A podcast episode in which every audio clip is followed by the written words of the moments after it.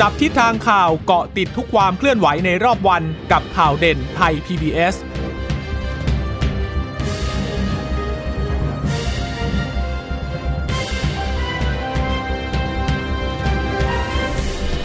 สวัสดีค่ะ สวัสดีค่ะ ต้อนรับคุณผู้ฟังสู่ข่าวเด่นไทย PBS นะคะ เราพบกันเป็นประจำทุกวันจันทร์ถึงศุกร์บ่ายๆแบบนี้ค่ะ มาอัปเดตข้อมูลข่าวสารที่เกิดขึ้นในรอบวันกับดิฉันจีราชาตาเอี่ยมรัศมีและคุณพึ่งนภาคล่องพยาบาลนะคะ ค่ะ สวัสดีคุณผู้ฟังทุกท่านนะคะ ที่รับฟังเราผ่านทางสถานีวิทยุที่เชื่อมโยงสัญญาณจากไทย PBS ด้วยนะคะ ก็คงยังต้องเกาะติดสถานการณ์โควิด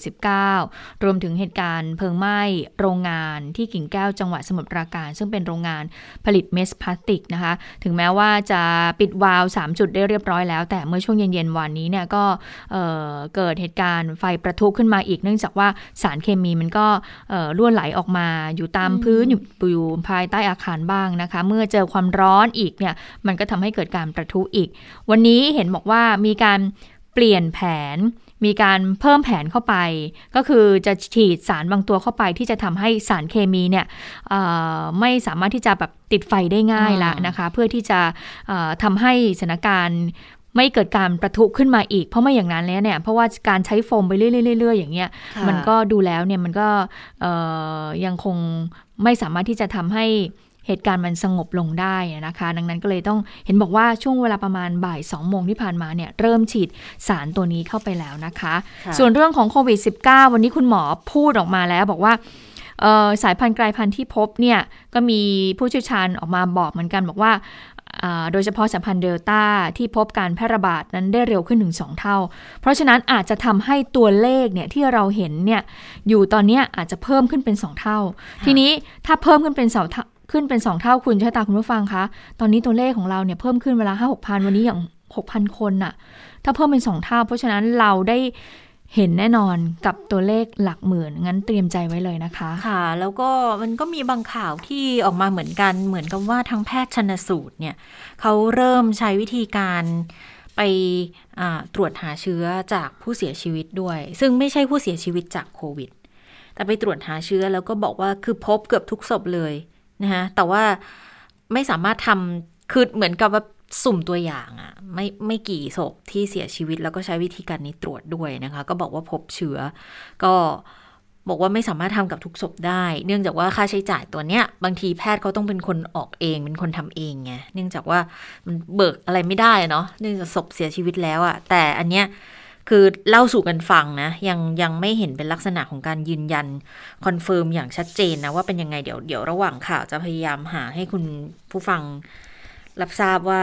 มันมันมีการ confirm เรื่องนี้หรือเปล่า ดังนั้น แต่ว่าสิ่งที่พูดก็คือเขาพยายามที่จะสื่อสารมาว่าจริง ๆ แล้วเนี่ยตัวเลขผู้ติดเชื้อก็น่าจะมากกว่าที่มีการรายงานในแต่ละวันนั่นแหละ ซึ่งก็เป็นข้อสันนิษฐานที่ก็ เป็นที่รับรู้กันทั่วกัน เนื่องจากว่าหนึ่งบ้านเราไม่ได้ตรวจเชื้อเชิงรุกมากขนาดนั้น ไปตรวจเฉพาะในพื้นที่ที่มีความสงสัยตรวจในในจุดที่เป็นคลัสเตอร์ หรือว่าในจุดที่มีผู้เสี่ยงสัมผัสเชื้ออยู่แล้วนะคะ ดังนั้นก็จะพบในในจุดนั้นกันค่อนข้างเยอะ แต่ว่ามันไม่ได้เป็นการตรวจแบบเป็นการทั่วไปเหมือนต่างประเทศอะบางที่เขาไปตรวจในซูเปอร์มาร์เก็ตแบบที่ไม่ได้เกี่ยวข้องกับเรื่องของคลัสเตอร์ใด ๆ เลยอะไรอย่างเงี้ย อันนั้นอะที่เขาจะเรียกว่าเป็นการตรวจเชิงรุกจริง แต่เชิงตรวจของเราเนี่ยจะรุกก็ต่อเมื่อบางจุดที่ไปเจอคลัสเตอร์ แล้วก็ไปรุกในชุมชนรอบข้างอะไรอย่างเงี้ยคือมีจุดบ่งชี้ก่อนแล้วค่อยไป แต่จะเป็นลักษณะของการตรวจเชิงเชิงรับตั้งรับมากกว่าคืออไปตรวจที่โรงพยาบาล ไปตรวจตามคลินิกที่เปิดให้อยู่แล้วอันนี้ก็ก็บอกว่าเออดังนั้นมันก็มีความเป็นไปได้สูงแหละ ที่ตัวเลขจริงๆแล้วอะคงจะสูงกว่านี้แต่เราไม่สามารถรับทราบตัวเลขที่แต่ไม่สามารถประเมินได้นะ ว่าตัวเลขจริง ๆ แล้วจะจะสูงกว่าที่มีการรายงานกันกี่เท่าหรือว่ามากน้อยแค่ไหน มันเป็นเรื่องยากมากที่จะประเมินค่ะนะคะถ้าเกิดสมมติว่าเราตรวจเชิงรุกได้มากขึ้นก็น่าจะเห็นตัวเลขผู้ติดเชื้อมากขึ้นกว่านี้นะคะะแต่ทีนี้ถ้าเกิดว่าตรวจได้มากขึ้นเร็วกว่านี้ มันก็ต้องมีเรื่องของระบบการรักษาที่เข้ามารองรับตรงส่วนนี้ด้วยนะคะ อันนี้นี่มาดูตัวเลขผู้ติดเชื้อก่อนวันนี้เนี่ยเพิ่มขึ้น 6,519 คน เมื่อวานนี้ก็เหมือนเบาใจลงได้บ้างนิดหน่อย เพราะว่าลดลงมาจากวันก่อนใช่ไหมคะ 5,000 กว่าคน แต่วันนี้เพิ่มขึ้นมาอีกแล้วค่ะ ก็เพิ่มขึ้นมาอีกหลายร้อยเลย ก็เพิ่มขึ้นมา 6,519 คนนะคะ มีผู้เสียชีวิต 54 คนก็ยังเป็นตัวเลขที่น่ากังวลอยู่นะคะ ซึ่ง 54 คนเนี่ยก็เป็นชาย 32 คนหญิง 22 คนนะคะ ถ้าไปดูอายุของผู้เสียชีวิตแล้วเนี่ยก็อยู่ระหว่าง 26 ถึง 89 ปี เป็นคนไทย 59 คน เป็นชาวเมียนมา 3 คนค่ะ ซึ่งผู้ที่เสียชีวิตส่วนใหญ่นะคะ แน่นอนค่ะ ก็ต้องอยู่ในพื้นที่ที่พบผู้ติดเชื้อสูงอยู่นะคะ ก็คือในพื้นที่กรุงเทพมหานคร 30 คน โดยโรคประจำตัวที่เป็นปัจจัยเสี่ยงที่ทำให้โรคมีความรุนแรงมากขึ้น ก็คือโรคเบาหวาน โรคความดันนะคะแล้วก็ไขมันในเลือดสูง ตรงส่วนนี้ก็ยังเป็นสาเหตุสำคัญอยู่นะคะ โดยปัจจัยเสี่ยงต่อการติดเชื้อก็มาจากบุคคลในครอบครัวอยู่ค่ะเพื่อนร่วมงานที่เดินทางไปในพื้นที่เสี่ยง ฉะนั้นแล้วนะคะก็ต้องระวังถ้าเราจะต้องไปกินข้าวรับประทานอาหารร่วมกับคนในครอบครัวนะคะ ก็ต้องระวังมาก ๆ เลยนะคะ ทีนี้ไปดูผู้ป่วยอาการหนักหน่อยนิดหนึ่งจะเอาตัวเลขที่สำคัญสำคัญมาบอกกับคุณผู้ฟังกัน ผู้ป่วยอาการหนักตอนนี้ก็อยู่ที่ 2,496 คนอยู่ ใส่เครื่องช่วยหายใจ 676 คนนะคะ แล้ววันนี้เนี่ยถ้าไปนับตั้งแต่เกิดการระบาดในช่วงปี 2563 จะเห็นว่าตอนนี้ผู้ป่วยสะสมของเรา ทะลุ 3 0 0แสนคนแล้วนะคะ ก็เป็นตัวเลขที่น่าเป็นห่วงมากทีเดียว ส่วนสถานการณ์ทั่วโลกค่ะ อยู่ที่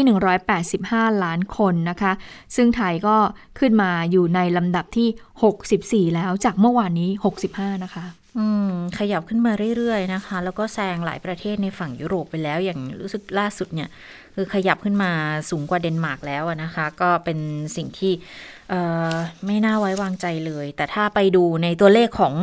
การฉีดวัคซีนเนี่ย ก็ก็ยังคงทยอยฉีดขึ้นเรื่อยๆนะคะ แล้วก็วันที่เจ็ดเนี่ย มีรายงานบอกว่า เดี๋ยวนะอืมเอาไม่มี ขออภัยคือหัวข้อบอกว่า ฉีดวัคซีน อ๋อสองแสนหกหมื่นเก้าพันหกร้อยห้าสิบสามอันนี้เป็นเป็นรายใหม่ของวันที่ 7 นะคะ ที่มีการฉีดวัคซีนเพิ่มมากขึ้น แต่ในเนื้อข่าวนี่อ๋อนี่ไงเจอแล้วเจอแล้วรวม11 ล้านใช่ไหม11 ล้าน 11 ล้าน3 2 8 0 4 3 คนนะคะแล้วก็วันที่ 6 มาเนี่ย คือฉีดเข็มที่ 1 ก็ได้เพิ่มอีก 223,268 เข็มที่ 2 อีก 46,385 ก็รวมทั้งหมดนะคะ เฉพาะของวันที่ 6 มารายงานในวันที่ 7 เนี่ยนะ 269,653 คน สถานการณ์ทั่วโลกตอนนี้ 185 ล้านกว่าคนแล้วค่ะสำหรับยอดผู้ติดเชื้อรวม อาการรุนแรงจะอยู่ที่ 77,000รักษาหายอีก 169 ล้าน แต่ก็เสียชีวิตผ่านหลัก 4 ล้านไปแล้ว 4 ล้าน8,981 คน นี่ก็ยังคงเป็นสถานการณ์ที่น่ากังวลอยู่ แล้วก็เจอแล้วนะคะ ที่พวกเล่าให้ฟังเมื่อสักครู่บอกว่าแพทย์นิติเวชชนสูตรศพนะคะแล้วก็คือเป็นการโพสต์ Facebook ของคุณหมอคนหนึ่ง ชื่อนายแพทย์สมิธศรีสนนะคะ เป็นแพทย์นิติเวชโรงพยาบาลรามาธิบดี ก็ได้โพสต์ข้อความบอกว่าจริงสถานการณ์มันน่าจะรุนแรงกว่าตัวเลขที่รัฐเปิดเผยแหละ เพราะว่าจากการชันสูตรศพผู้เสียชีวิตวันเดียวเนี่ยพบ 4 คนส่วนใหญ่อยู่ในชุมชนแออัดด้วยนะคะ ก็เป็นการเล่าให้ฟังบอกว่าตรวจโควิด -19 จากศพแล้วไปเจอ positive เยอะมากอย่างเมื่อวานนะ น่าจะเป็นวันที่5ว่าคุณหมอโพสต์วันที่ 6 บอกว่า ตรวจ 4 ราย รายหนึ่งอายุมากแล้วรู้แน่ว่าเป็นโควิด แต่ไม่มีเตียงแอดมิดแล้วก็ตายในที่เกิดเหตุอีก 3 รายเนี่ยสวอปแล้วปรากฏว่า positive หมดเลย อันนี้แค่วันเดียวแล้วก็เขตที่โรงพยาบาลรามารับเข้ามาเท่านั้นนะคะ รวมๆตั้งแต่อยู่เวรคุณหมอบอกอยู่เวรตั้งแต่พฤหัสที่ผ่านมาเนี่ยผู้ตายส่วนใหญ่ที่ผู้ผู้ตายส่วนใหญ่ที่ตายแล้วสวอปเนี่ย จะเจอในชุมชนแออัด หรือว่าอยู่ในสถานที่ที่แออัดมาก ๆ ก็คือ พื้นที่เล็ก ๆ เนี่ย อาจจะนอนกัน 3 คนก็มี อาจจะเป็นแฟลตการเคหะ แล้วสถานที่ทั้งหมดจะมีประวัติบอกว่าคนในพื้นที่ดังกล่าวเนี่ย เป็นแล้วหลายคนแต่ไม่ได้แอดมิดไม่ได้เตียง บางคนในครอบครัวเป็น แต่หาที่สวอปไม่ได้ก็มีนะคะ ก็เลยไม่ได้เข้าสู่ระบบ ทีนี้บอกว่ายังมีผู้ตายรายหนึ่งค่ะ เป็นผู้ป่วยติดเตียงแล้วญาติ เอาเชื้อมาติด ญาติก็ไม่รู้ว่าตัวเองอะ่ะ มีเชื้อดังนั้นถ้าเกิดไม่ได้สวอปก็ก็ไม่เจอเชื้อในศพก็จะไม่รู้เลย ก็นึกว่าตายเพราะว่าติดเตียงเพราะอายุมาก แต่จริงๆก็คืออาจจะเป็นเพราะด้วยด้วยโควิดด้วยหรือไม่นะคะ ก็สุดท้ายก็ต้องให้ญาติไปดำเนินการไปอืมอีนี่กนะคะรายเนี่ยบอกอ่าชุมชนแออัดของคนเป็นใบ้อืมเอออันนี้สื่อสารกันยากมากเลย แล้วก็ไม่รู้ว่าคนในชุมชนติดมากน้อยแค่ไหน เพราะไม่มีใครไปดูแลเขาเลยค่ะอืมอืม นี่แหละค่ะตัวเลขที่มีผู้เสียชีวิตมากขึ้น แล้วก็ไปเอ่อตรวจสอบดูปรากฏว่าส่วนใหญ่เนี่ยผู้เสียชีวิตก็เป็นผู้สูงอายุนะคะค่ะเอ่ออย่างสักครู่ที่รายงานไปก็เป็นผู้ป่วยติดเตียงบ้างใช่ดังนั้นก็เลยต้องมีการปรับแผนในเรื่องของการฉีดวัคซีนนะคะให้กับทางกลุ่มผู้สูงอายุ แล้วก็ 7 กลุ่มโรคเสี่ยงค่ะ ทีนี้เมื่อตัวเลขผู้ติดเชื้อนั้นมันสูงขึ้น 5-6,000 คนต่อวัน ตอนนี้เริ่มมีการพูดถึงเรื่องของการล็อกดาวน์กันแล้วล่ะค่ะว่า เอ๊ะเป็นไปได้หรือเปล่าว่าจะมีการล็อกดาวน์กันอีกครั้งหนึ่งนะคะ ก็มีการไปสอบถามจากทางเอ่อเลขาสมช. ในฐานะผู้อำนวยการศปศปกศปกนะคะว่า เอ๊ะจะมีการล็อกดาวน์หรือเปล่า เรื่องนี้พลเอกนัตพงศ์นาคพาณิชย์ก็บอกนะคะว่ากำถ้าตัวเลขเพิ่มขึ้นอย่างนี้ก็คงจะแบบ ก็คงจะต้องมีการพิจารณากันนะนะคะ ก็อาจจะต้องรอดูสถานการณ์ให้ครบ 15 วันก่อนก็คือ ก็อาจจะมีการพิจารณากันในวันที่ 12 กรกฎาคมนี้หรือไม่นะคะพลเอกนพลก็บอกว่าก็อาจจะเร็วขึ้นกว่านั้นนะ เพราะว่าถ้าเชื้อยังยังยังขึ้นขนาดนี้นะอืมถ้าจะให้รอดูสถานการณ์ให้ครบ 15 วันก็อาจจะช้าเกินไป ก็อาจจะมีการพิจารณาเร็วกว่านี้ ซึ่งก็อาจจะมีการพิจารณาเรื่องของการควบคุมการเคลื่อนย้าย การแก้ไขปัญหา เรื่องเตียงไม่เพียงพอด้วย ทีนี้ผู้สื่อข่าวก็เลยค่ะถามต่อว่าดููเหมือนว่ารัฐบาลและสปคเลี่ยงนะ กับการใช้คำว่าล็อกดาวน์มันทำไมล่ะคะอืมทีนี้ทางพลเอกนัทพลก็บอกว่าไม่ได้หลีกเลี่ยงกับการใช้คำนี้นะ แต่ต้องเข้าใจก่อนนะว่าล็อกล็อกดาวน์เนี่ยล็อกคือไม่ให้ไปไหน แต่ช่วงหลังนี่ยังเห็นว่าไปไหนมาไหนได้ เมื่อใดที่ต้องใช้คำว่าล็อกดาวน์หรือทำบางช่วงเวลาและบางพื้นที่จะต้องระบุให้ชัดเจนนะคะ เพราะฉะนั้นแล้วเนี่ยเรื่องของการล็อกดาวน์เนี่ย ก็จะต้องมาดูด้วยต้องยอมรับความจริงด้วยว่า ผู้ประกอบการหาเช้ากินข้ามผู้ที่ไม่มีรายได้ประจำเดือน เดือดร้อนมากนะ ถ้าจะล็อกดาวน์อีกเนี่ยคนที่เดือดร้อนก็คือกลุ่มนี้ ดังนั้นก็คงจะต้องไปพิจารณา ซึ่งตอนนี้กระทรวงการคลังได้แจ้งข้อมูลในช่วงล็อกดาวน์เมื่อปีที่แล้ว เดือนเมษายนว่าใช้งบประมาณในการเยียวยาเดือนละเกือบ 3 0 0แสนบาทเลยค่ะสามแสนล้านอ๋อสามแสนล้านค่ะค่ะซึ่งถ้าทำอีกเนี่ยจะต้องหางบประมาณเยียวยาประชาชนอีกมากเลย ซึ่งในข้อเท็จจริงแม้จะใช้งบถึงเดือนละ3 0 0แสนล้านบาทก็ไม่สามารถที่จะเยียวยาประชาชนได้อย่างทั่วถึง แต่นะคะเดี๋ยวนะ คือตอนนั้น3ามแสนล้านเนี่ยล็อกทั้งประเทศหรือเปล่าอืม เมษายน 63 เนี่ยล็อกทั้งประเทศนะ ใช่ แต่ถ้าตอนเนี้ยถ้าจะล็อกมันน่าจะแค่เฉพาะจังหวัดที่มีปัญหาเยอะๆหอรืย่างอเปเช่นล่าพื้นที่สีแดง ใช่ไหใช่มคือดังนั้นงบมันมันมันน่าจะน้อยกว่าไม่รู้นี้นะเออโดยส่วนตัวดิฉันคิดว่างบมันไม่น่าจะถึงขนาดเดือนเมษาเพราะว่าอย่าลืมเมษาล็อกทั้งประเทศคุณต้องคุณต้องชดเชยทั้งประเทศ แต่ถ้าเฉพาะพื้นที่เนี่ยมันก็คงไม่ขนาดนั้นมั้งนะคะแล้วก็ถ้าถ้าเทียบเคียงไม่ทราบนะว่า ถ้ามาเทียบเคียงอ่าผลได้ผลเสียที่ จะส่งผลในแง่ของทางเศรษฐศาสตร์ต่อเรื่องของของโอกาสในอนาคตอะกับการที่ถ้าเกิดสามารถคุมการระบาดได้จากการล็อกดาวน์หนึ่งครั้ง แล้วทำให้จำนวนของผู้ป่วย ผู้เสียชีวิต มันลดลงเนี่ยโหลดในระบบสาธารณาสุขลดลงปุ๊บ ค่าใช้จ่ายที่อยู่ในระบบสาธารณาสุขมันก็ต้องลดตามอยู่แล้ว ก็ไม่ทราบว่าจะต้องคำนวณในทางเศรษฐศาสตร์ยังไง ว่ามันคุ้มค่าหรือไม่กับการถ้าสมมติอะล็อกดาวน์14 วันแล้วจ่ายชดเชยในกลุ่มที่ได้รับความเดือดร้อนนะ เพราะอย่าลืมจ่ายจ่ายชดเชยมันไม่ได้ทั่วหน้าอยู่แล้วนะคะ ตอนเมษาปีที่แล้วล็อกดาวน์เราที่มีงานมีเงินเดือนแล้วไม่ได้รับผลกระทบเนี่ย เราก็ไม่ได้รับการชดเชยอะไรนะ เพราะว่าดังนั้นก็มันก็ไม่ได้หมายความว่า 10 ล้านคนในกรุงเทพหรือปริมณฑลจะต้องชดเชยทั้งหมด 10 ล้านคน คือ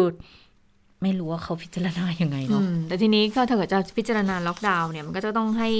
ช่วยเหลือการเยียวยาไงทีนี้อืมรัฐบาลมีเงินพอหรือเปล่าโอเค คุณชะตาอาจจะสื่อความหมายว่ามันไม่ถึงตัวเลข3 0 0แสนล้านบาทอืมหรอกนะ แต่ว่าถ้าไปดูกันเอ่อภาพรวมของเงินที่รัฐบาลมีอยู่ในตอนนี้เนี่ยรัฐบาลอาจจะต้องคิดมากหน่อยในการที่จะต้องเออช่วยเหลือผู้ประกอบการเอ่อทุกกิจการหรือเปล่านะคะ ซึ่งตอนนี้ก็มีครมออกมาแล้วเนี่ยที่ช่วยเหลือผู้ประกอบกิจการร้านอาหาร ในเรื่องของเออแคมป์คนงานก่อสร้างต่างๆ ที่ก่อนหน้านี้มีเอ่อ รายงานข่าวมาว่าจะใช้งบประมาณ8อืมเอ่อ8,500 ล้านค่ะบาทใช่ไหมเพราะฉะนั้นเนี่ยก็คงจะต้องคิดเยอะนิดหนึ่งถ้าจะมีการพิจารณาในเรื่องนี้แต่นะคะมันก็ต้องมองถึงเรื่องของค่าเสียโอกาสด้วยเนาะว่าถ้าเกิดคุณให้เขาก้อนเนี้ยณขณะเนี้ยแล้วอีกสักห้าถึงสิเดือนข้างหน้าเขาตั้งตัวได้ เขาก็ตอบแทนกลับคืนมาในในแง่ของภาษีหรือว่าภาษีเงินได้หรือภาษีแวดใดๆก็ตามนะว่าส่วนได้ส่วนเสียมันจะเป็นยังไง มันอาจจะต้องพิจารณากัน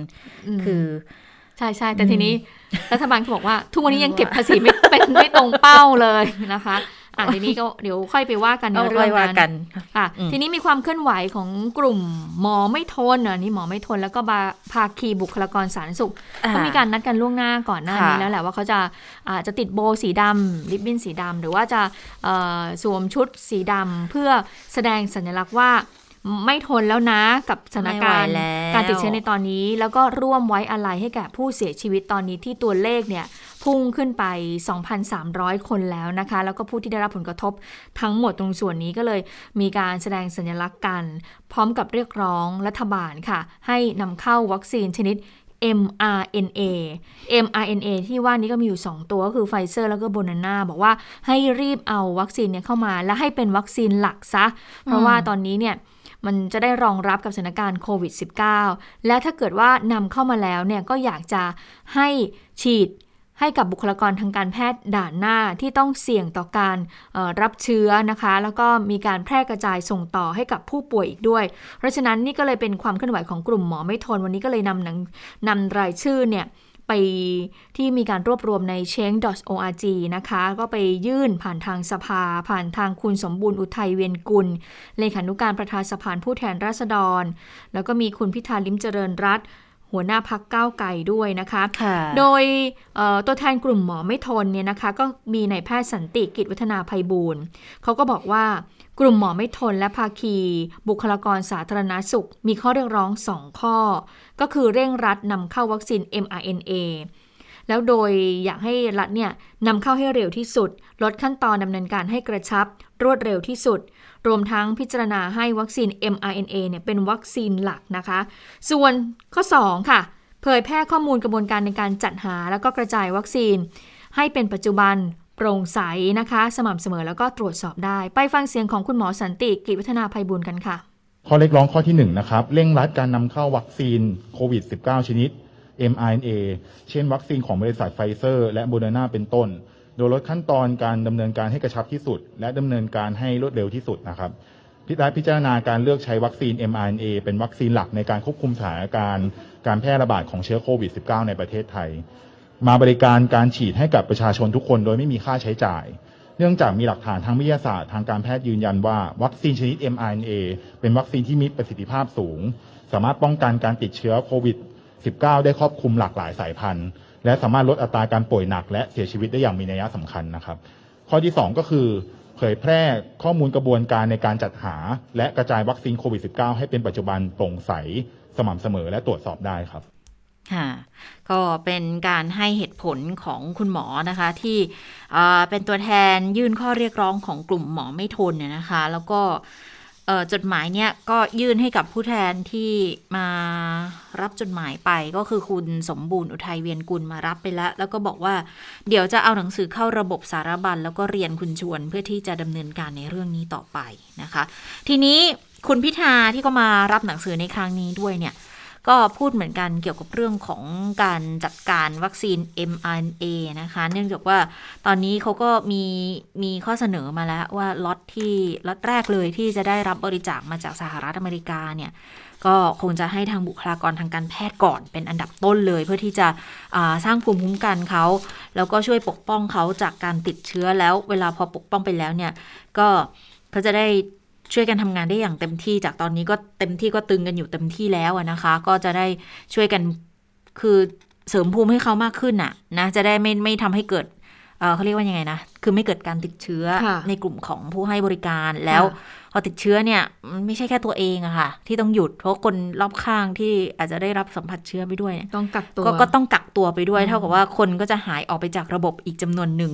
กว่าที่จะกลับเข้ามาได้ 14 วัน ถ้าไม่เป็นอะไรที่หนักหนาสาหัสถึงขั้นต้องเข้าโรงพยาบาลหรืออย่างไรนะ ทีนี้ก็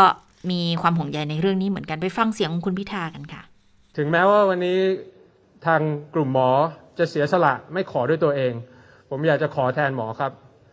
ว่าวัคซีน mRNA ไม่ว่าจะเป็นไฟเซอร์ไม่ว่าจะเป็นโบเดนาตามแผนเดิม ถ้าพี่น้องสื่อมวลชนกลับไปดูแผนเดิม ก็บอกเลยว่าการกระจายวัคซีนต้องให้บุคลากรด่านหน้าเป็นด่านแรก เพราะว่าเขาเป็นทั้งด่านหน้า แล้วก็เป็นทั้งปราการสุดท้ายที่จะทำให้สาสาธารณสุขไม่ล่ม พวกเขาคือลมหายใจที่ไม่ว่าเครื่องมือจะดีแค่ไหน แล้ววัคซีนจะดีแค่ไหน แต่ถ้าเกิดไม่มีพวกเขาอยู่ พวกเราก็อยู่ไม่ได้เช่นเดียวกัน เพราะฉะนั้นผมไม่คิดว่าเป็นการเห็นแก่ตัว ผมคิดว่ามันเป็นการเสียสละที่จะช่วยเหลือพวกเขาเพื่อให้พวกเขาสามารถช่วยเหลือพวกเราได้ ในวันที่หลาย ๆ อย่างในการจัดการวัคซีนโควิด ล้มเหลวเกือบทุกมิติ นี่คือประการสุดท้ายที่ควรจะได้รับ ถึงแม้ว่าจะมีความคืบหน้าในเรื่องของการนำเข้าวัคซีนไฟเซอร์ 20 ล้านโดส แต่ก็ยังมีซีโนแวคมาอีก 10 ล้าน ยังมีโมเดอร์นาที่จะใช้ GPO เป็นตัวซื้อ แต่เราก็ยังไม่นิ่งนิ่งนอนใจไม่ได้ครับ เรายังมีความจำเป็นที่ต้องติดตาม จนกว่าวัคซีนนั้นจะมาถึงประเทศไทยจริง ๆ และสามารถที่จะฉีดให้กับพี่น้องประชาชนรวมถึงบุคลากรทางการแพทย์ทางสาธารณสุขได้จริง ๆ หนึ่งได้ถึงจะทำได้ อีกเรื่องหนึ่งที่เป็นห่วงก็คือแผนในการจัดเก็บ แล้วก็แผนการกระจายวัคซีน mRNA ที่ประเทศไทยอาจจะไม่คุ้นชินมาก แน่นอนว่า mRNA มีข้อดีหลายอย่าง แต่ก็มีข้อเสียในการจัดเก็บที่อุณหภูมิ ลบ 70 องศาหรือลบ 80 องศา ซึ่งเมื่ออไปดูในพรกเงินกู้นะครับ1ล้านล้านมีงบประมาณ 1 0,000 ล้าน ที่จะเอาไว้ใช้สำหรับการจัดการวัคซีน แล้วก็อุปกรณ์ทางการแพทย์ มีตู้อยู่หนึ่งตู้ครับ ที่เก็บได้ลบ 80 องศา มูลค่า 1.6 ล้านบาท อันนี้เป็นคำถามดัง ๆ ไปยังพี่น้องสื่อมวลชน ผ่านไปยังรัฐบาล ผ่านไปยังผู้ที่รับผิดชอบ ว่าเมื่อวัคซีนจะมาถึงการ จัดเก็บการกระจายวัคซีนโมเดอร์นาให้ทั่วถึงอย่างที่ประชาชนต้องการได้เตรียมพร้อมหรือยัง เป็นคำถามนะครับ เพราะว่าในฐานะนิติบัญญัติก็ต้องดูข้อมูลของทางสภา ถ้ามีอีกข้อมูลหนึ่งที่อยู่ทางรัฐบาลได้เตรียมไว้แล้ว หรือศบคได้เตรียมไว้แล้วก็จำเป็นที่จะต้องเอามาเปิดเผยให้กับพี่น้องประชาชน ค่ะค่ะเรื่องของการจัดเก็บดิฉันเคยเคยได้ยินว่าเออถ้าเกิดว่าเรามีวัคซีน mRNA มาแล้วเนี่ยเออไม่จำเป็นที่จะต้องเก็บไว้ในอุณหภูมิลบ70 หรือว่าลบ80 นี้ได้ คือสามารถที่จะเก็บไว้ในอุณหภูมิเหมือนซิโนแวคและเอสตาก็คือ 2-8 องศาเซลเซียส แต่ว่าอายุของการใช้งานมันอาจจะลดน้อยลงอืมนะคะ ก็คือว่าสมมุติว่าเอ่อ mRNA ที่เข้ามาเนี่ยเอ่อ ถ้าเกิดว่าอยู่ในอุณหภูมิลบ70เนี่ยมันอาจจะมีระยะเวลาการใช้งานที่ยาว แต่พอเกิดว่ามาอยู่ในอุณหภูมิที่เอ่อเพิ่มสูงขึ้นเนี่ยมันอาจจะมีระมีอายุที่สั้นลงนะคะเพราะฉะนั้นหลาย ๆ ประเทศเห็นเขาว่ากันก็มีการบริจาคอย่างที่เป็นข่าวอยู่นะคะค่ะนอกจากนั้นคุณพิธายังบอกว่าการมารับ หนังสือครั้งนี้ก็หวังไปไกลนะ ไกลกว่าเรื่องของวิกฤตโควิด เพราะว่าคิดเสมอว่าความมั่นคงในอนาคตเนี่ยมันไม่ใช่ความมั่นคงทางทหาร แต่มันคือความมั่นคงทางสาธารณสุขทางสิ่งแวดล้อม หรือทางมลพิษดังที่เห็นในสัปดาห์ที่ผ่านมา การดูแลบุคลากรทางสาธารณสุขถ้ารัฐบาลนึกไม่ออกว่าจะต้องดูแลอย่างไร ก็ให้คิดว่า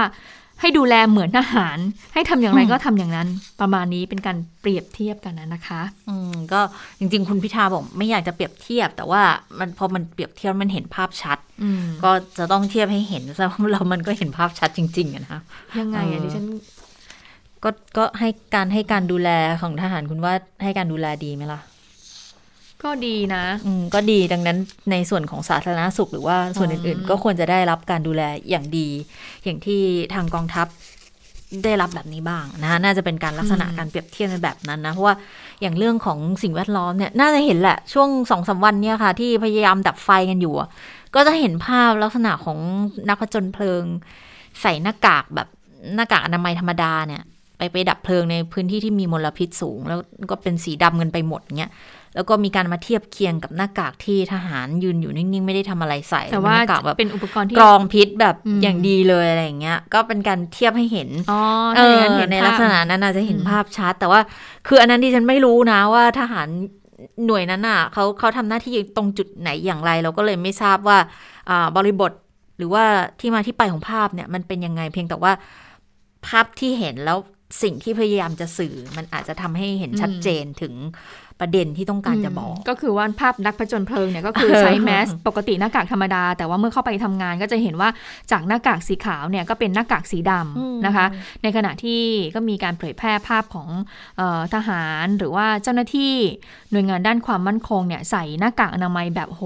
แบบกรไม่องไม่สาใช่รหน้าพิษกากอนามัยแต่ว่าหน้าหน้ากากแบบกรองสารพิษเลยอะค่ะ เป็นแบหบน้านั้กานกอย่างดีเลยใช่ไหมอืมที่จะเป็นแบบ สองด้านอย่างเงี้ย แล้วกรองเข้าแล้วข้างในเขาจะใส่เป็นฟิลเตอร์ได้อีกชั้นหนึ่งแล้วมันใช้ได้หลายครั้งที่เปลี่ยนตัวฟิลเตอร์มันใช้ได้หลายครั้ง เขาก็มองว่าจริง ๆ นักผจญเพลิงอะควรจะมีหน้ากากแบบแบบนั้นอ่าเออคนที่ไปทำงานแบบหน้างานหน้าด่านจริง ๆ อะไรอย่างเงี้ยค่ะเอออัอันนี้ก็เป็นความเคลื่อนไหวของกลุ่มเอ่อห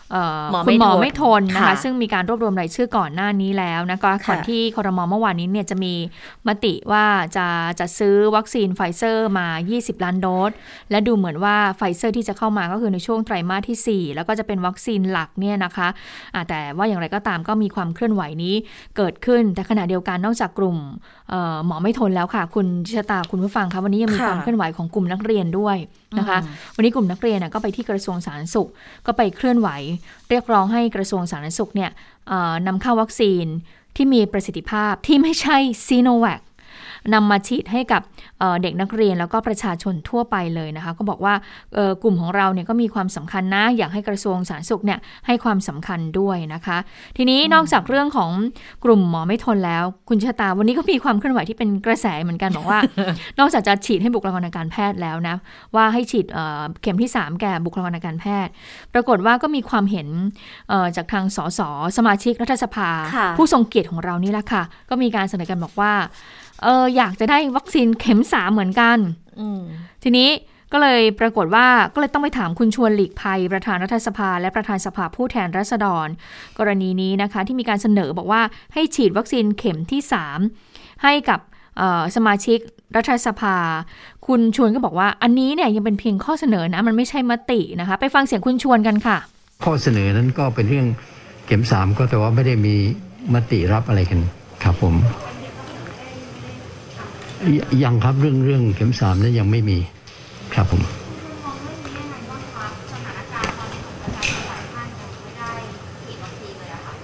เออยังฮะยังไม่มี ก็อย่างที่เรียนว่าก็ต้องมองกลุ่มที่เขาอยู่ในแนวหน้าก่อนเนี่ยนะครับ ในในความเห็นผมนะครับว่าแพทย์พยาบาลหรือบุคลากรที่เขาทำงานด้านนั้นโดยตรง ก็ควรที่จะได้รับการดูแลก่อน แต่ว่ากรณีการเสนอนั้นก็ย่อมเสนอได้เสมอครับ เหมือนกับเสนอให้เลื่อนการประชุม เพื่อเลื่อนไปก่อนนี้ก็เป็นการเสนอ แต่ว่าขณะเดียวกันส่วนใหญ่ก็ก็ไม่เห็นด้วย อันที่เรายังประชุมได้อยู่ เพราะว่าส่วนใหญ่มีความเห็นว่ามาตรการในการป้องกันที่สภานี้ก็อยู่ในเกณฑ์ที่เข้มงวดพอสมควร แล้วก็ที่ทำมาประมาณเดือนกว่า ก็ถือว่าความร่วมมืออยู่ในเกณฑ์ที่ดี โดยเฉพาะการสวมหน้ากากนั้นต้องยอมรับว่า ความร่วมมือร้อยทั้งร้อยนะครับ การทิ้งระยะห่างอาจจะมีปัญหาบ้าง เพราะว่าเวลาประชุมรัฐสภาจำนวนสมาชิกมาก ไม่สามารถที่จะทิ้งระยะห่าง เหมือนสภาผู้แทนราษฎรได้ อันนี้ก็เป็นเรื่องที่ต้องขอบคุณสมาชิกที่ให้ความร่วมมือ ไหนๆก็พูดเกี่ยวกับเรื่องของการดำเนินการในสภาไปแล้วอะนะ มันก็จะมีอีกยติหนึ่งนะคะ ที่น่าจับตาอยู่เหมือนกันนะ ฝ่ายค้านเขาอาจจะยื่นอภิปรายไม่ไว้วางใจด้วย คุณชวนก็บอกก็ทำได้ค่ะ เพราะตอนนี้ก็ก็อภิปรายโควิดมาตั้งแต่ 2 สัปดาห์แล้ว แล้วก็ยังมีชื่อคนรออภิปรายอยู่ 30 คน ส่วนตัวคงไม่สามารถระบุได้นะคะ ว่าการประชุมสภาในวันนี้นะจะล่มหรือไม่ล่มนะคะ แต่ว่ากรรมธิการวัตถุอันตรายก็พิจารณามาตรา6เสร็จเรียบร้อยแล้ว ครั้งที่ผ่านมาเนี่ยสภาล่มเพราะว่ามีปัญหา แต่สุดท้ายก็ตกลงกันบอกจะถอนร่างตัวนี้ออกไป แล้วก็ต้องขอมติจากที่ประชุมอนุมัติเห็นชอบ แล้วยังมีเรื่องด่วนอีก 7 เรื่อง อันนี้เป็นเป็นพระราชบัญญัติของรัฐบาลทั้งหมดเลย ก็ค้างมา 3 สัปดาห์แล้วก็คือเดินหน้าได้แหละ เดินหน้าในการประชุมต่อไปได้นะคะ และที่สำคัญคือเรื่องอภิปรายไม่ไว้วางใจเนี่ยนะที่เห็นอืมอ่าวางมาคร่าวๆ แล้วสักสิงหาคม อาจจะมีการอภิปราย แต่ช่วงนี้ยติโควิด ก็ยังมีอยู่นะ แต่เห็นบอกว่าไม่มีเอ่อ รัฐมนตรีที่เกี่ยวข้องไปไปชี้แจงเลยนะอืคะมค่ะ ทีนี้ไหนๆมาเรื่องสภาแล้วค่ะเอ่อถ้าพูดถึงบุคลากรทางการแพทย์ที่เป็นด่านหน้า คุณค่ะชราก็นึกถึงคุณหมอและพยาบาลใช่ไหมเอ่อแล้วก็มีเจ้าหน้าที่อสมต่างๆ ปรากฏว่ามันมีเจ้าหน้าที่ส่วนหนึ่งที่มีความใกล้ชิด แล้วก็ต้องมีการจัดการกับผู้ติดเชื้ออยู่เหมือนกัน นั่นก็คือผู้ที่ทำหน้าที่จัดการกับศพผู้ติดเชื้อโควิด -19 ค่ะ อย่างที่คุณเชื้อตาเล่าใช่บอกว่าเมื่อกี้เมื่อสักครู่เนี้ยที่มีคุณหมอจากทางรามาออกมาเปิดเผยว่าจริง ๆ แล้วในผู้ติดเชื้ออาจจะมีเยอะมากกว่านั้น เพราะว่าคุณหมอเนี่ยไปตรวจศพของผู้เสียชีวิตปรากฏว่าหลายท่านหลายคนเนี่ยก็ติดเชื้อโควิด -19 ใช่ไหมคะ ทีนี้วันนี้ค่ะก็มีความเคลื่อนไหวจากทาง ทางสภาก็คือคุณคุณสมบูรณ์อุทัยเวนกุลเนี่ยเลขานุการประธานสภาผู้แทนราษฎรก็เปิดเผยออกมาบอกว่า คุณชวนเนี่ยประธานรัฐสภาเนี่ยได้ทำหนังสือไปถึงพลเอกอนุพงศ์เผ่าจินดา รัฐมนตรีว่าการกระทรวงมหาดไทยแล้วนะคะ ขอความอนุเคราะห์จัดสรรวัคซีนให้กับเจ้าหน้าที่มูลนิธิสัปเหร่อแล้วก็ผู้ที่ทำหน้าที่ในการจัดการศพของผู้ติดเชื้อโควิด -19 และครอบครัวค่ะ โดยมีเนื้อหาว่าในวิกฤต เช่นนี้เนี่ยส่งผลกระทบต่อการปฏิบัติงานของเจ้าหน้าที่มูลนิธิสัปเหร่อแล้วก็ผู้ที่ทำหน้าที่จัดการศพทั่วประเทศ ในฐานะบุคลากรด่านหน้า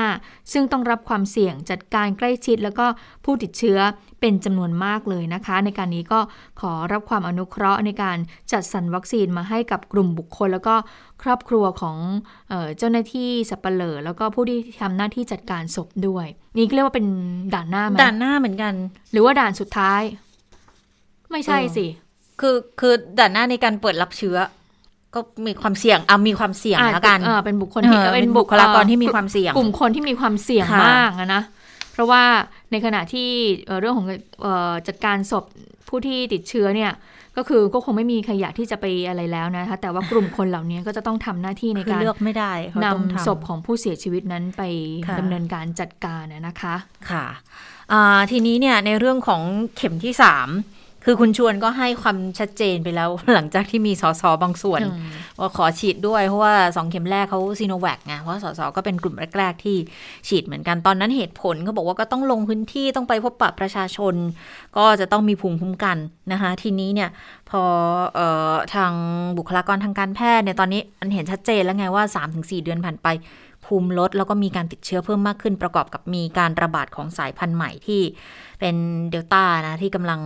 มาแรงแซงโค้งอยู่นะขณะนี้นะคะ และคาดว่าสักสองสาเดือนเนี่ยจะกลายเป็นตัวหลักแล้วล่ะ ที่ระบาดอยู่ในไทยนะ ก็เลยมีแนวคิดมาบอกขอเข็มที่ 3 บ้าง คุณชวนก็บอกมันไม่ได้เป็นยติคือเสนอเสนอได้ แต่ว่าสุดท้ายมันก็ต้องเป็นมติออกมา ว่าจะเอายังไงการคนไม่เห็นด้วยก็เยอะเหมือนกันอย่างหนึ่งในคนที่ไม่เห็นด้วย ก็คือพลตำรวจเอกเสรีพิสุทธิ์เตมียเวทนี่เอง สสบัญชีรายชื่อ แล้วก็หัวหน้าพักเสรีรวมไทยนะคะก็พูดถึงกรณีที่ประชุมวิปสามฝ่ายเนี่ยมีข้อเสนอให้รัฐบาลจัดหาวัคซีนเข็มที่3ให้กับสสสว บุคลากรรัฐสภา ก็บอกว่าจริง ๆอะเป็นเรื่องที่ดีนะ จะได้ไม่มีโรคระบาดงานจะเดินได้ แต่ส่วนตัวคือไม่เห็นด้วยค่ะ เพราะมองว่าประเทศเนี่ย ยังมีประชาชนอีกจำนวนมากที่เขาไม่ได้รับวัคซีนแม้แต่เข็มแรกเลย แต่สสสวฉีดไปแล้วสองเข็มจะให้เข็มที่สามอีกคือไม่เห็นด้วยอะ่ะถ้าถ้าไปฉีดขอไปฉีดข้างนอกเถอะจะได้ไม่กวนสภา คือเอาไว้ฉีดให้บุคลากรในสภาเนี่ยมันมันดูแล้วมันเห็นแก่ตัวมันไม่ได้จำเป็นสองเข็มก็คุ้มกันพอแล้ว สสสวเองก็ต้องรู้จักป้องกันตัวนะ ไม่สัมมาเลเทเมา ไม่ออกนอกลู่นอกทางอย่างที่เป็นข่าวจะได้ไม่เกิดปัญหา เข็มที่สามเนี่ยก็กระจายไปให้ประชาชน ไปฟังเสียงของพลตำรวจเอกเสรีพิสุทธิ์กันค่ะ การประชุมของสภามีปัญหาพสสบางคน กลัวโรคติดต่อนะครับ ก็ประธานก็หาต้องออกโดยประชุมเนี่ยแล้วผลก็ออกมาอย่างเงี้ยนะครับนะผมก็คิดว่า มันเห็นแก่ตัวเกินไปนะครับ ไม่มีความจะเป็นเลยแค่สองเข็มนี่มันก็คุ้มการพอแล้วนะครับ นะ หัดระวัดระวังป้องกันตัวเองสินะ อย่างตัวผมเนี่ยก็ให้ใส่หน้ากาก ใช่ไหมฮะแล้วก็ใส่นะครับ อยู่บ้านอยู่คนเดียว อยู่กับครอบครัวนะครับ ก็ไม่กี่คนนะใส่บ้างไม่ใส่บ้างนะฮะคนจะใส่ตลอดทั้งยีิบสี่ชั่วโมงคงไม่ได้หรอกแต่ถ้ามีใครไปใครมา นะครับ สสในพักมา ใครมาติดต่องานก็ใส่ใช่ไหมฮะเราก็ป้องกัน เพราะฉะนั้นผมจะอยู่กับที่บ้าน บ้านผมก็คือพักนั่นแหละนะครับ นะ ไม่ได้ไปไหนมาไหนนะฮะแล้วก็มาที่สภานี้เท่านั้นแล้วน้องๆจะไม่เห็นหรือเคยได้ยินข่าวหรอก ผมไปที่นู่นที่นี่ที่นั่น ไปกินอาหารรุ่นนี้ไปเที่ยวเทคเที่ยวผับนู่นนะ ไม่เคย นะครับ เราก็ป้องกันตัวอย่างที่ว่าเนี่ยนะ อยู่บ้านมาทำงานอยู่บ้านมาทำงานแค่นี้เอง มันก็จะไม่มีปัญหาหรอกนะครับในการทำงานอืมเขาบอกว่าคืออย่างน้อยๆเนี่ยให้ผู้สูงอายุรับวัคซีนก่อนไหม แต่ปรากฏว่าก็ กลายว่าบางคนก็กลายเป็นคนมีเส้นมีสายที่ฉีดก่อน ใครเส้นใหญ่ที่ฉีดก่อนอะไรอย่างเงี้ยมันก็ไม่เหมาะหรอกทำอะไรก็ควรจะต้องนึกถึงประชาชนเป็นสำคัญด้วยนะคะ ค่ะ ทีนี้ในเรื่องของวัคซีนเมื่อสักครู่นี้ก็คือกลุ่มคนที่คุณชวนก็ทำหนังสือไป ขอให้ผู้ที่ทำหน้าที่จัดการศพใช่ไหมที่จะได้รับวัคซีนล่าสุดก็มีอีกกลุ่มหนึ่งค่ะ ก็คือทางกลุ่มสมาคมวิชาชีพภาพยนตร์และดิจิทัลมีเดีย และสมาคมภาพยนตร์อิสระไทยนำโดยคุณอนุชาบุญยวัฒนะ นายกสมาคมผู้กำกับภาพยนตร์ ที่วันนี้ก็ยื่นหนังสือถึงคณะกรรมการวิสามันพิจารณาตรวจสอบการใช้เงิน ตามพระราชกำหนด 3 ฉบับ เพื่อแก้ไขปัญหาเยียวยา และฟื้นฟู เศรษฐกิจและสังคมนะคะ โดยคุณอนุชาบอกว่า ยื่นหนังสือวันนี้เนี่ยก็คือขอขอเรียกร้อง คืออนุญาตให้ธุรกิจกองถ่ายเนี่ย ปฏิบัติงานได้ตามข้อกำหนดของสบค คือมีทีมงาน 50 คน แล้วก็ให้ทั้งเขตอำเภอพิจารณาอนุญาตให้ถ่ายทำ โดยใช้ผลการตรวจโควิด -19 ของทีมงานทุกคนภายในระยะเวลา 72 ชั่วโมง 2 ก็คือให้ภาครัฐเนี่ยส่งหนังสือเวียน แจ้งไปที่สารกลางจังหวัดสำนักงงานเขตด้วยนะ เพื่อให้ทราบว่าธุรกิจกองถ่ายเนี่ยเป็นธุรกิจที่ได้รับการผ่อนปรน ภายใต้มาตรการควบคุมโรค แล้วก็ขอให้ภาครัฐเนี่ยจัดหาวัคซีนให้กับบุคลากรในธุรกิจภาพยนตร์และสื่อวิดีทัศน์ด้วยที่อยู่นอกเหนือจากมาตรา 33 นะคะ และ 4 หากทางภาครัฐต้องการปรับเปลี่ยนมาตรการกองถ่าย เพื่อให้ความเหมาะสมก็ขอให้มีมาตรการที่ออกมาชัดเจน แล้วก็ 5 ก็คือขอให้ภาครัฐเนี่ยจัดหาวัคซีนที่มีประสิทธิภาพสูงเพื่อเป็นทางเลือกสำหรับผู้ประกอบกิจการกองถ่ายภาพยนตร์นะคะ ซึ่งคุณธันวรินสุขพิสิทธิ์อดีตสสบัญชีรายชื่อพรรคก้าวไกลและผู้กำกับภาพยนตร์ด้วยก็บอกว่า เเราคนทำงานภาพยนตร์นะเราก็ถือว่าเป็นผู้ที่มีความรับผิดชอบต่อสังคม ทุกวันนี้เนี่ยบอกว่าตรวจหาเชื้อเยอะมากเพื่อความปลอดภัย แล้วเราก็ออกค่าใช้จ่ายเอง ซึ่งค่าใช้จ่ายในแต่ละครั้งก็ราคาแพงด้วยนะคะ ดังนั้นเป็นไปได้หรือเปล่าที่จะมีการค่าใช้จ่ายในการตรวจหาเชื้อนั้นจะถูกลง เพราะอย่างน้อยอย่างต่ำก็สองพันแล้วค่ะคุณเจษตาตรวจครั้งหนึ่งนะคือเหมือนกับว่าเขาออกกองทีหนึ่งเขาต้องมีค่าใช้จ่ายพิเศษอีกเป็นเป็นแบบ เกือบแสนอะเป็นหลายหมื่นนะคะ เพราะว่าถึงจะมีข้อกำหนดบอกว่าไม่ให้เกินยี่สิบห้าสิบคนอะไรอย่างเงี้ย มันก็มันก็ยากนะ เพราะว่าจะเข้ากองที ต้องใช้ผลตรวจในระยะ 72 ชั่วโมงอะตรวจกันเยอะขนาดนี้ บางทีก็เป็นค่าใช้จ่ายที่เพิ่มสูงขึ้นจน โอ้อาจจะทำให้ธุรกิจมันก็เดินต่อไปไม่ได้จริงๆนะคะ อันนี้ก็เป็นอีกหนึ่งเรื่องที่อีอีกหนึ่งสมาคม เข้าไปเรียกร้องขอให้ช่วยเหลือด้วยส่วนหนึ่งแล้วก็ขอให้พิจารณาเยียวยา ต่างๆนะคะ หลังจากก่อนหน้านี้เราเห็นทางนักดนตรีเนาะเข้าไปรู้สึกจะสองรอบแล้วมั้งที่เข้าไปเรียกร้องด้วย ค่ะ จริง ๆ ก็มีหลายกลุ่มที่ได้รับผลกระทบนะคะ อย่างตอนนี้ถึงแม้ว่าร้านนวดจะบอกผ่อนปลนแล้ว แต่ก็จริง ๆ มันก็ยังไม่ได้เปิดอย่างเต็มรูปแบบสักเท่าไหร่นักหรอกในสถานการณ์อย่างนี้นะคะคนไปนวดก็กลัวคนนวดก็กลัวเหมือนกันนะคะ เพราะฉะนั้นแล้วเนี่ยก็เป็นอะไรที่ได้รับผลกระทบทุกกลุ่มเลยนะคะค่ะ ทีนี้ไปเรื่องของอโรงงานเพลิงไหม้กันนะคะล่าสุดก็เห็นบอกว่าทางมีการประชุมกันเรียบร้อยแล้ว มีการอนุญาตให้ประชาชนที่อพยพออกไปก่อนหน้านี้เนี่ยกลับเข้าบ้านพักได้แล้วนะคะคะแต่ว่าจะต้องเป็นผู้ที่พักอาศัยเกินรัศมี 1 กิโลเมตรขึ้นไป ถึงจะให้กลับบ้านได้ค่ะ ก็คือตั้งแต่ 5 โมงเย็นวันนี้นะคะ ก็เป็นคำสั่งจากทางผู้ว่าราชการจังหวัดสมุทรปราการนะคะ ที่แถลงให้ประชาชนที่อาศัยอยู่ในรัศมีเกิน 1 กิโลเมตรเนี่ยจากโรงงานหมิงตี้เคมีคอลเนี่ยอพยพกลับบ้านพักได้แล้วตั้งแต่เวลา 17 นาฬิกาเป็นต้นไป แต่ว่ายังไม่อนุญาตให้เข้าไปในพื้นที่ระหว่างซอย 19 และ 25 อยู่ เนื่องจากว่ายังเป็นพื้นที่ควบคุม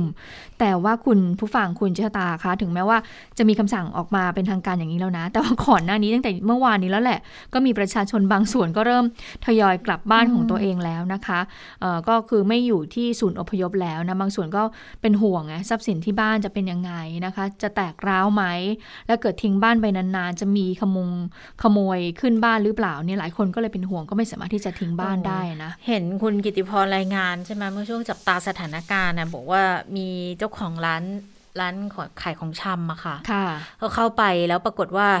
ของหายอืมคือคือเหมือนตอนที่ออกไปก็ต้องรีบออกไปไงรีบอพยพใช่ไหมคะ ทีนี้ข้าวของก็อาจจะไม่ได้เก็บเข้าบ้านทั้งหมดมันจะมีบางส่วนที่อยู่ด้านหน้า ส่วนใหญ่มันจะเป็นอาหารน้ำดื่มอะไรอย่างเงี้ยขนมขนมอะไรอย่างเงี้ยค่ะเขาก็เอาผ้าคลุมไว้ ปรากฏว่ากลับมาดูอีกทีอ้าวหาย เป็นอาหารน้ำดื่มอะไรอย่างเงี้ย ก็คือ โอ้ตายแล้วก็เข้าใจได้นะว่าบางบางคนก็ คือฉวยโอกาสหรือเปล่า กลายเป็นทำให้เกิดความไม่สบายอกสบายใจกับคนที่อาจจะต้องทิ้งบ้านแล้วเขาจะต้องเข้ามาหรือเปล่าเมื่อรู้ข่าวว่า มีคนที่ของหายแบบนี้นะคะ แต่ว่าตอนนี้เนี่ย เกินหนึ่งกิโลเมตรเข้าบ้านได้แล้ว แต่ว่าหนึ่งกิโลเมตรก็ยังยังเข้าไม่ได้อยู่โอ้เห็นบอกหมู่บ้านหรูที่ติดกับเอ่อตัวโรงงานเลยก็น่าจะยังเข้าไม่ได้เหมือนกันเนาะอืมอืมแต่ว่าทางหมิงตี้เคมีคอลเห็นล่าสุดบอกว่า มีการออกแถลงการมาแล้วนะคะ จะร่วมในเรื่องของการดูแลรับผิดชอบด้วย แต่ว่าจะมากน้อยแค่ไหนเนี่ยน่าจะต้องติดตามกันอย่างต่อเนื่องแหละ แต่ว่าตั้งแต่ช่วงเช้านะทางผู้ว่าราชการจังหวัดค่ะ คุณวันชัยคงเกษมผู้ว่าสมุทรปราการก็เป็นประธานการประชุมเหตุการณ์ที่เกิดขึ้นนี่แหละกับหลาย ๆ มูลนิธิด้วยนะคะ แล้วก็อ่ามีหลาย ๆ หน่วยงานที่เกี่ยวข้องนะมีรองอธิบดีกรมป้องกันบรรเทาสาธารณภัย รองอธิบดีกรมควบคุมมลพิษ ก็เข้าไปร่วมกันประชุมด้วยนะคะ เพื่อที่จะดูในเรื่องของอสารเคมุงเคมีเนี่ยที่มันตกค้างกันอยู่ สภาพอากาศจะเป็นยังไง คุณภาพอากาศจะเป็นยังไงนะคะ ทางที่ประชุมก็รายงานสถานการณ์ ผลการดำเนินการ แล้วก็รวบรวมปัญหาอุปสรรคอะไรต่างๆ ให้กับฝ่ายที่เกี่ยวข้องให้กับเจ้าหน้าที่ ให้กับผู้ว่าได้รับทราบแล้วคือผู้ว่าก็เน้นย้ำบอกว่า ต้องเน้นความปลอดภัยนะ ของเจ้าหน้าที่ในการที่จะไปจัดการกับสารเคมีที่ใช้ในการควบคุมเพลิง คือมันไม่ใช่แค่สารเคมีที่ตกค้างแล้วล่ะ สารที่ใช้ควบคุมเพลิงอย่างโฟมเองเนี่ย ก็ต้องไปดูแล เพราะว่ามันจะมีผลกระทบด้านสิ่งแวดล้อมด้วยเหมือนกันนะคะ จะปิดกั้นสถานที่เพื่อการทำงานก็ต้องดูด้วยนะ แล้วหลังจากนี้เนี่ย ถ้าจะต้องมีการขนส่งสารเคมีในการดับเพลิง ต้องประเมินรัศมีรัศมีในการควบคุมและพิจารณาด้านความปลอดภัยของประชาชนอีกด้วยเช่นเดียวกันนะคะทีนี้ผลกระทบที่เกิดขึ้นเนี่ย มันมีความกังวลกันบอกว่าทั้งเรื่องของน้ำที่ใช้ดับเพลิงด้วย ทั้งตัวของสารเคมีเองด้วยเนี่ย มันจะไปปนเปื้อนกับแหล่งน้ำไหม ทางคุณสมเกียรติประจำวงเลขาธิการสำนักงานทรัพยากรน้ำแห่งชาติ หรือว่าสทนชอเองก็บอกเหมือนกันนะคะว่า ประชุมกับทางปอพกับหน่วยงานที่เกี่ยวข้องแล้วเหมือนกัน เบื้องต้นเนี่ยสทนช เสนอแนวทางบริหารจัดการทรัพยากรน้ำบอกว่าเดี๋ยวจะประสานชลประทานให้ปิดประตูระบายน้ำในคลองที่อยู่ใกล้พื้นที่ใกล้เคียงทั้งหมดเลย เพื่อจะเป็นการควบคุม เป็นการจำกัดการแพร่กระจายของสารเคมีที่อาจจะปนเปื้อนในน้ำที่เกิดจากฝน ที่เกิดจากน้ำจากการดับเพลิง จะได้ไม่กระทบเป็นวงกว้างนะคะ แล้วก็จะขอให้ทางกรมควบคุมมลพิษเนี่ยตรวจสอบคุณภาพน้ำในลำน้ำสาขาข้างเคียงด้วย แล้วต้องติดตามเป็นระยะจนกว่าสถานการณ์มันจะปกติ เพื่อสร้างความมั่นใจให้กับประชาชน เขามี 3 มาตรการด้วยกันนะคะเอ่อในเรื่องของระยะเร่งด่วนเนี่ยจะค่ะช่วยเหลือประชาชนด้านสุขภาพคุณภาพชีวิต ระยะกลางเตรียมพวกเครื่องมืออุปกรณ์ รองรับความเสี่ยงรูปแบบต่างๆ แล้วก็ทบทวนปรับปรุงระบบปฏิบัติงาน ระยะยาวจะมีการเผยแพร่ข้อมูลต่างๆ ให้ประชาชนเข้าถึงการกำหนดพื้นที่หรือว่าโซนนิ่งผังเมืองต่อไปด้วยโอ้จริงๆ อันนี้มันน่าจะเป็นระยะที่ประชาชนน่าจะรู้มาตั้งนานเลยด้วยนะอืมเรื่องโซนนิ่งเนี่ยนะอืมอืมนะคะเอ่อในเรื่องของสารเคมีที่อยู่ในพื้นที่เนี่ยตอนนี้มันก็ยังมีอยู่นะไอ้สไตรีนโมโนโมโนเมอร์เนี่ยตรงนี้นะคะสไตรีนโมโนเมอร์ซึ่งก็เป็นปัญหาเพราะว่าอย่างที่บอกว่าเอ่อเมื่อเอ่อ ที่ทางโรงงานหมิงตี้เขาออกมาบอกว่าก็คือไม่มีใต้ดุงใต้ดินอะไรหรอกสารเคมีนี่ไม่อยู่ใต้ดินหรอกเพียงแต่ว่ามันถังมันระเบิดไงพอถังระเบิดมันก็เกิดการเอ่ออะไรอะระเบิดก็ทำให้สารเคมีมันรั่วไหลออกมา ก็ทำให้พื้นดินน่ะมันยุบลงมา เพราะฉะนั้นสารเคมีมันก็รั่วไหลออกมา ทีนี้จะจัดการในเรื่องสารเคมีนี้ยังไงสไตรีนโมโนเมอร์เพราะว่ามันเป็นของเหลวที่ไวไฟมากพอเจอความร้อนนิดนึงมันก็เกิดการปะทุขึ้นมาอีกนะคะอืมซึ่งเรื่องนี้ทางผู้ว่าราชการสมุทรปราการก็บอกว่า วิธีการจัดการก็เลยบอกว่าเอ่อก็คงจะต้องไปจัดการสารเคมีภาคพื้นดินที่ไหลออกมาจากตัวถัง เนื่องจากว่าในถังเนี่ยมีขนาดบรรจุ 2,000 ตัน ซึ่งขณะเกิดเหตุเนี่ยก็มีปริมาณของสไตรีนโมโนเมอร์ 1,600 ตัน แต่ว่าตอนนี้ได้ไหลออกมาเป็นเชื้อเพลิงส่วนหนึ่ง และบางส่วนก็เผาไหม้ไปแล้ว ยังไม่แน่ชัดว่าเหลือในถังเนี่ยมันอยู่เท่าไหร่นะคะ ซึ่งการประชุมในวันนี้เนี่ยก็จะแยกดำเนินการเป็น 2 ชุด ชุดแรกก็จะไปจัดการกับสารเคมีในสถานที่เกิดเหตุ บริเวณภาคพื้น ซึ่งก็ต้องใช้สารเคมีตัวหนึ่งเข้าไปควบคุม เพื่อที่จะเปลี่ยนของเหลวเนี่ยไม่ให้เกิดการติดไฟนะคะซึ่งก็บอกว่าจะเริ่มฉีดในเวลาประมาณบ่าย 2 โมงแล้วนะคะ ขณะที่อีกส่วนหนึ่งก็บอกว่าเดี๋ยวจะมีการเสนอเคลื่อนย้ายสารเคมีออกจากพื้นที่ ไปฟังเสียงคุณอาวีระ พักคมาศผู้อำนวยการสำนักสิ่งแวดล้อมที่ 13 ชนบุรีกันค่ะ สิ่งที่เราเราเราเสนอทางจังหวัดไปก็คือ อาจจะต้องมีการเคลื่อนย้ายสารบางตัวนะฮะสารเคมีบางตัวนะครับที่อาจจะเป็นสารกลุ่มเสี่ยงหรือสารอันตรายเนี่ยฮะต้องมีการรีบเคลื่อนย้ายออกไปนะครับก็ก็จะมีหรือเป็นซากอยู่ฮะนะพลาสติกที่ยังเผาไหม้ไม่หมดอะไรเงี้ยนะฮะนะเพราะฉะนั้นมันก็ยังถือว่าเป็นของเสียชนิดหนึ่ง เพราะฉะนั้นจะปล่อยให้มันอยู่แบบอยู่อยู่ให้มันสลายตัวมันไม่สลายแล้วต้องรีบกำจัดนะครับ อันนี้คือสิ่งต้องเร่งด่วนครับ ส่วนในมองในมุมของทางกระทรวงทรัพยากรนะครับเรามองว่าในระยะถ้าเกิดไม่มีการประทุนะครับ ในในรัศมีนี่สามกิโลสี่กิโลห้ากิโลเนี่ยนะฮะก็สามารถที่จะใช้ชีวิตปกติได้นะครับ แต่ว่าถ้าเกิดมันมีมันมีเนื่องจากว่าในบริเวณใกล้ๆยังมีกลิ่นมีอะไรอยู่นะครับ ก็ สุดท้ายก็แล้วแต่ทางท่านผู้ว่าราชการจังหวัดที่เป็นผู้บัญชาการเหตุการณ์ท่านจะประมวลพิจารณานะครับ ซึ่งว่าข้อมูลด้านมลพิษได้จากกรมควบคุมพิษไปแล้วนะฮะแล้วก็ข้อมูลหน้างานในการเผชิญเหตุนะครับ อันนี้กระทางปอพก็เป็นคนรวบรวมไปนะครับ อันนี้ก็เป็นข้อมูลที่จะทำนำเข้าสู่ศูนย์ประชาการจังหวัดครับ ส่วนการเยียวยานะคะ ล่าสุดทางสสลากระบังพักเพื่อไทยก็ออกมาจี้รัฐค่ะ ให้เร่งชดเชยผู้ประสบภัยเหตุโรงงานกิ่งแก้วระเบิดนะคะ บอกว่าให้ไปดูหน่อยนะคะ ว่าหากโรงงานเนี่ยมาก่อตั้งก่อนชุมชน แล้วทำไมถึงปล่อยให้เกิดเหตุการณ์อย่างนี้ได้ เพราะฉะนั้นควรจะมีแนวทางในการช่วยเหลือเยียวยาให้กับประชาชนด้วยค่ะ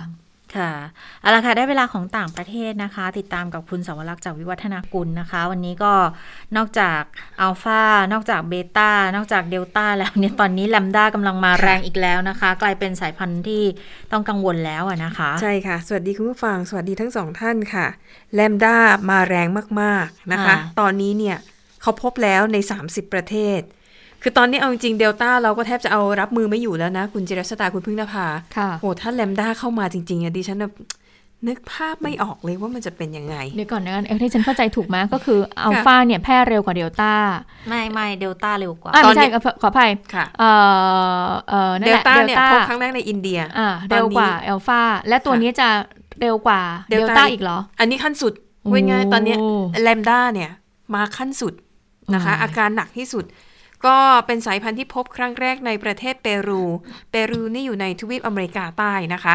องค์การอนามัยโลกประกาศให้แลมด้าเนี่ยเป็นไวรัสสายพันธุ์ที่ต้องจับตามองเออเฉพาะในเปรูนะคะ 80%ของการติดเชื้อที่นั่นเนี่ยคือสายพันธุ์แลมด้า ทีนี้ถามว่ามันน่ากังวลยังไงนะคะเเขาพบว่าคือลักษณะการกลายพันธุ์ของแลมด้าเนี่ย มันมันเป็นจุดที่มีความน่ากังวลและทำให้เชื่อกันว่า สายพันธุ์นี้ แพร่เชื้อได้เร็วกว่าเดลต้าที่สำคัญค่ะ มันจะทำให้มันเล็ดลอดการทำงานของภูมิคุ้มกันที่เกิดจากวัคซีนได้อะพูดง่ายๆคือฉีดวัคซีนไปแล้วภูมิคุ้มกันเอาไม่อยู่เพราะว่าแลมด้าเนี่ยมันหลบหนีการทำงานของภูมิคุ้มกันได้ เท่ากับฉีดวัคซีนไม่ได้ผล โดยเฉพาะอย่างยิ่งซิโนแวค นะคะ ผลการทดสอบเนี่ยบอกว่าใช้ต้านวัคซีนเอ่อใช้ต้านสายพันธุ์แลมด้าไม่ได้ ดังนั้นนะคะก็เป็นอีกสายพันธุ์หนึ่งที่ต้องระวังและหวังว่าจะไม่พบในประเทศไทยในเร็ววันนี้นะคะ ซึ่งนักวิทยาศาสตร์นะคะเออก็บอกว่าวัคซีนที่สามารถป้องกันแลมด้าได้เนี่ย ก็คือวัคซีนที่ต้องใช้เทคโนโลยีแบบ mRNA นะคะอย่างไฟเซอร์อย่างโมเดอร์นาเนี่ย เอาแลมด้าอยู่ก็เป็นอีกเรื่องหนึ่งที่ต้องติดตามกันอย่างระทึกนะคะ ส่วนที่สิงคโปร์ค่ะ สิงคโปร์นี่ก็ถือว่าเป็นประเทศแรก ๆ ของโลกเลยนะคะ ที่เริ่มวางแนวทางว่าเราจะใช้ชีวิตอยู่กันอย่างไร กับโควิด -19 ที่ดูแล้วน่าจะอยู่กันคู่กับโลกใบนี้ไปอีกนานๆนะคะ ก็สิงคโปร์ก็จะมีแนวทางหลายอย่างเช่น อาจจะไม่นับจำนวนผู้ติดเชื้อรายใหม่ต่อวันแล้ว แล้วก็ถ้าผู้ติดเชื้อโควิด -19 แล้วอาการไม่หนักเนี่ย ก็จะปฏิบัติเหมือนกับคนที่เป็นผู้ป่วยโรคหวัด ก็คือให้รักษาตัวอยู่ที่บ้านแล้วก็ทานยาแล้วก็ดูแลตัวเองนะคะ อันนี้ก็เป็นมาตรการส่วนหนึ่งของสิงคโปร์ค่ะ และล่าสุดนะคะ ก็มีความคืบหน้าเรื่องของวัคซีนจำกันได้ไหมคะในรายการนี้เราเคยเล่าให้ฟังแล้วว่าที่สิงคโปร์เนี่ยวัคซีนตัวหลักเขาคือไฟเซอร์กับโมเดอร์นาแต่มีประชาชนจำนวนหนึ่งที่อยากจะฉีดซิโนแวคมากกว่า ทั้งๆ ที่สิงคโปร์เนี่ยยังไม่ได้รับรองวัคซีนซิโนแวคนะคะล่าสุดค่ะ รัฐบาลสิงคโปร์ประกาศว่า จะไม่นับรวมยอดของผู้ที่ฉีดวัคซีนซิโนแวคเข้ามาในตัวเลขอย่างเป็นทางการของจำนวนผู้ฉีดวัคซีนทั้งประเทศนะคะแล้วก็จะนับเฉพาะคนที่ฉีดวัคซีนของไฟเซอร์กับโมเดอร์นาเท่านั้นนะคะแต่สำหรับวัคซีนซิโนแวคใครอยากฉีดตัวนี้ฉีดได้ เพียงแต่จะต้องไปฉีดตามคลินิกต่างๆ ที่ทางการสิงคโปร์นั้น ขึ้นทะเบียนไว้นะคะมี 24 แห่ง แล้วก็คุณจะต้องเสียค่าดำเนินการให้กับคลินิก แต่ค่าใช้จ่ายเหล่านั้นเนี่ยสามารถนำกลับมาเบิกได้ในภายหลังนะคะ แต่สำหรับสถิติของคนที่ฉีดซิโนแวคเนี่ยก็จะมีบันทึกไว้เป็นหลักฐานสำหรับคลินิกต่างๆ ที่ว่ามา เพื่อป้องกันไม่ให้เกิดความสับสน หรือไม่ให้เกิดการฉีดวัคซีนซิโนแวคซ้ำซ้อนในคนคนเดียวกัน แต่อย่างที่บอกคนที่ฉีดซิโนแวคตัวเลขจะไม่ถูกรวมกับการฉีดวัคซีนในระดับ ชาติของสิงคโปร์นะคะ ก็จนถึงตอนนี้ค่ะซิโนแวคยังไม่ผ่านการรับรองจากสิงคโปร์นะคะอะอันนี้ก็เป็นอีกข้อมูลหนึ่งนะคะเรื่องของเรื่องราวของซีโนแวคค่ะ ส่วนที่ประเทศมาเลเซีย อันนี้ก็หนักเหมือนกัน มาเลเซียเขาประกาศใช้มาตรการปิดเมืองทั้งประเทศตั้งแต่ 1 มิถุนายนที่ผ่านมาแล้วนะคะก็เขาเวลาเขาประกาศใช้เนี่ยใช้ทีละ 2 สัปดาห์ 1 มิถุนาถึง 14 มิถุนา ปรากฏว่าต่อไปอีก 2 สัปดาห์ และล่าสุดค่ะ ประกาศใช้มาตรการปิดเมืองแบบไม่มีกำหนดนะคะ โดยเขาตั้งเกณฑ์ไว้ 3 ข้อค่ะ ว่าทางการเนี่ยจะยกเลิกมาตรการปิดเมืองก็ต่อเมื่อจำนวนผู้ติดเชื้อรายใหม่ต่อวันลดลงต่ำกว่า 4,000 คน ข้อ 2 อัตราการครองเตียงของผู้ป่วยอาการวิกฤตหรือ ICU เนี่ยนะคะ จะต้องต่ำกว่าร้อยละยี่ร้อยละ 75 ของเตียงทั้งหมดที่มีอยู่ในประเทศ ข้อสุดท้ายค่ะ ประชากรอย่างน้อยร้อยละ10จะต้องได้รับวัคซีนครบ 2 โดส 3 ข้อนี้ถึงเกมเมื่อไหร่ เมื่อนั้นทางการมาเลเซียจึงจะยกเลิกมาตรการปิดเมือง แต่แน่นอนนะคะ คุณผู้ฟังปิดเมืองมาคือ 6 สัปดาห์แล้วอะเกือบเดือนครึ่ง คิดถึงความเดือดร้อนของคนที่ตกงาน ต้องเก็บตัวอยู่แต่กับบ้าน ในสื่อสังคมออนไลน์ของมาเลเซียช่วงนี้ค่ะ เขาเลยมีการรณรงค์แคมเปญนะคะที่ใช้ชื่อว่าธงขาว ก็คือว่า ใครบ้านไหนรู้สึกว่าตัวเองเดือดร้อนต้องการความช่วยเหลือเร่งด่วน ให้ชูธงขาวไว้หน้าบ้าน ไม่มีธงก็เอาเสื้อหรือผ้าอะไรก็ได้ที่เป็นสีขาวล้วนนะคะ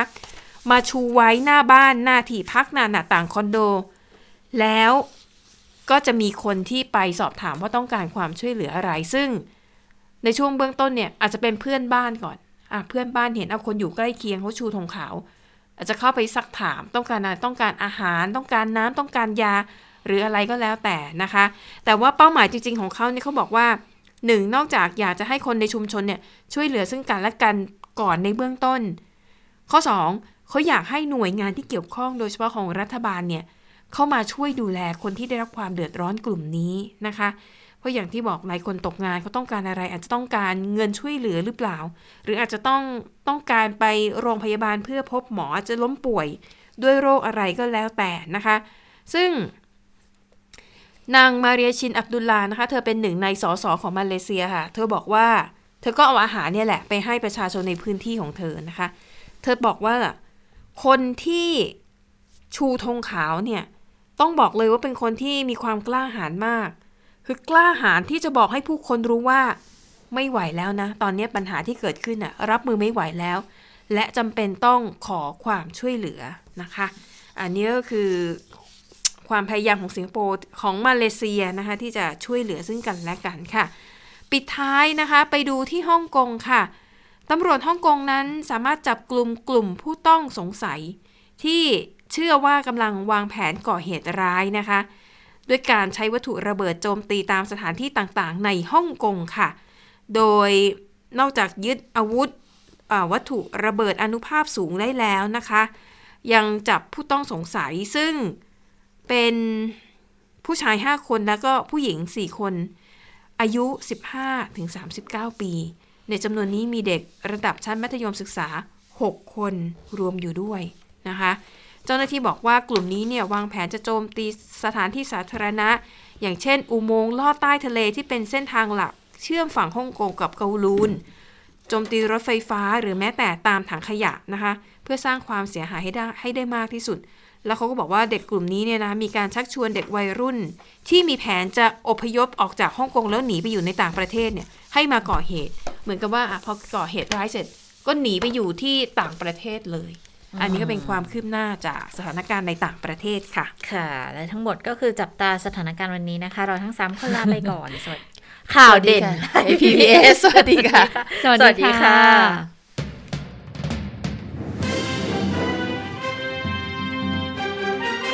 ติดตามข่าวเด่นไทย PBS ได้ทุกวันจันทร์ถึงศุกร์เวลา 15 นาฬิกา ทางไทย PBS Radio และติดตามฟังข่าวได้อีกครั้งทางไทย PBS Podcast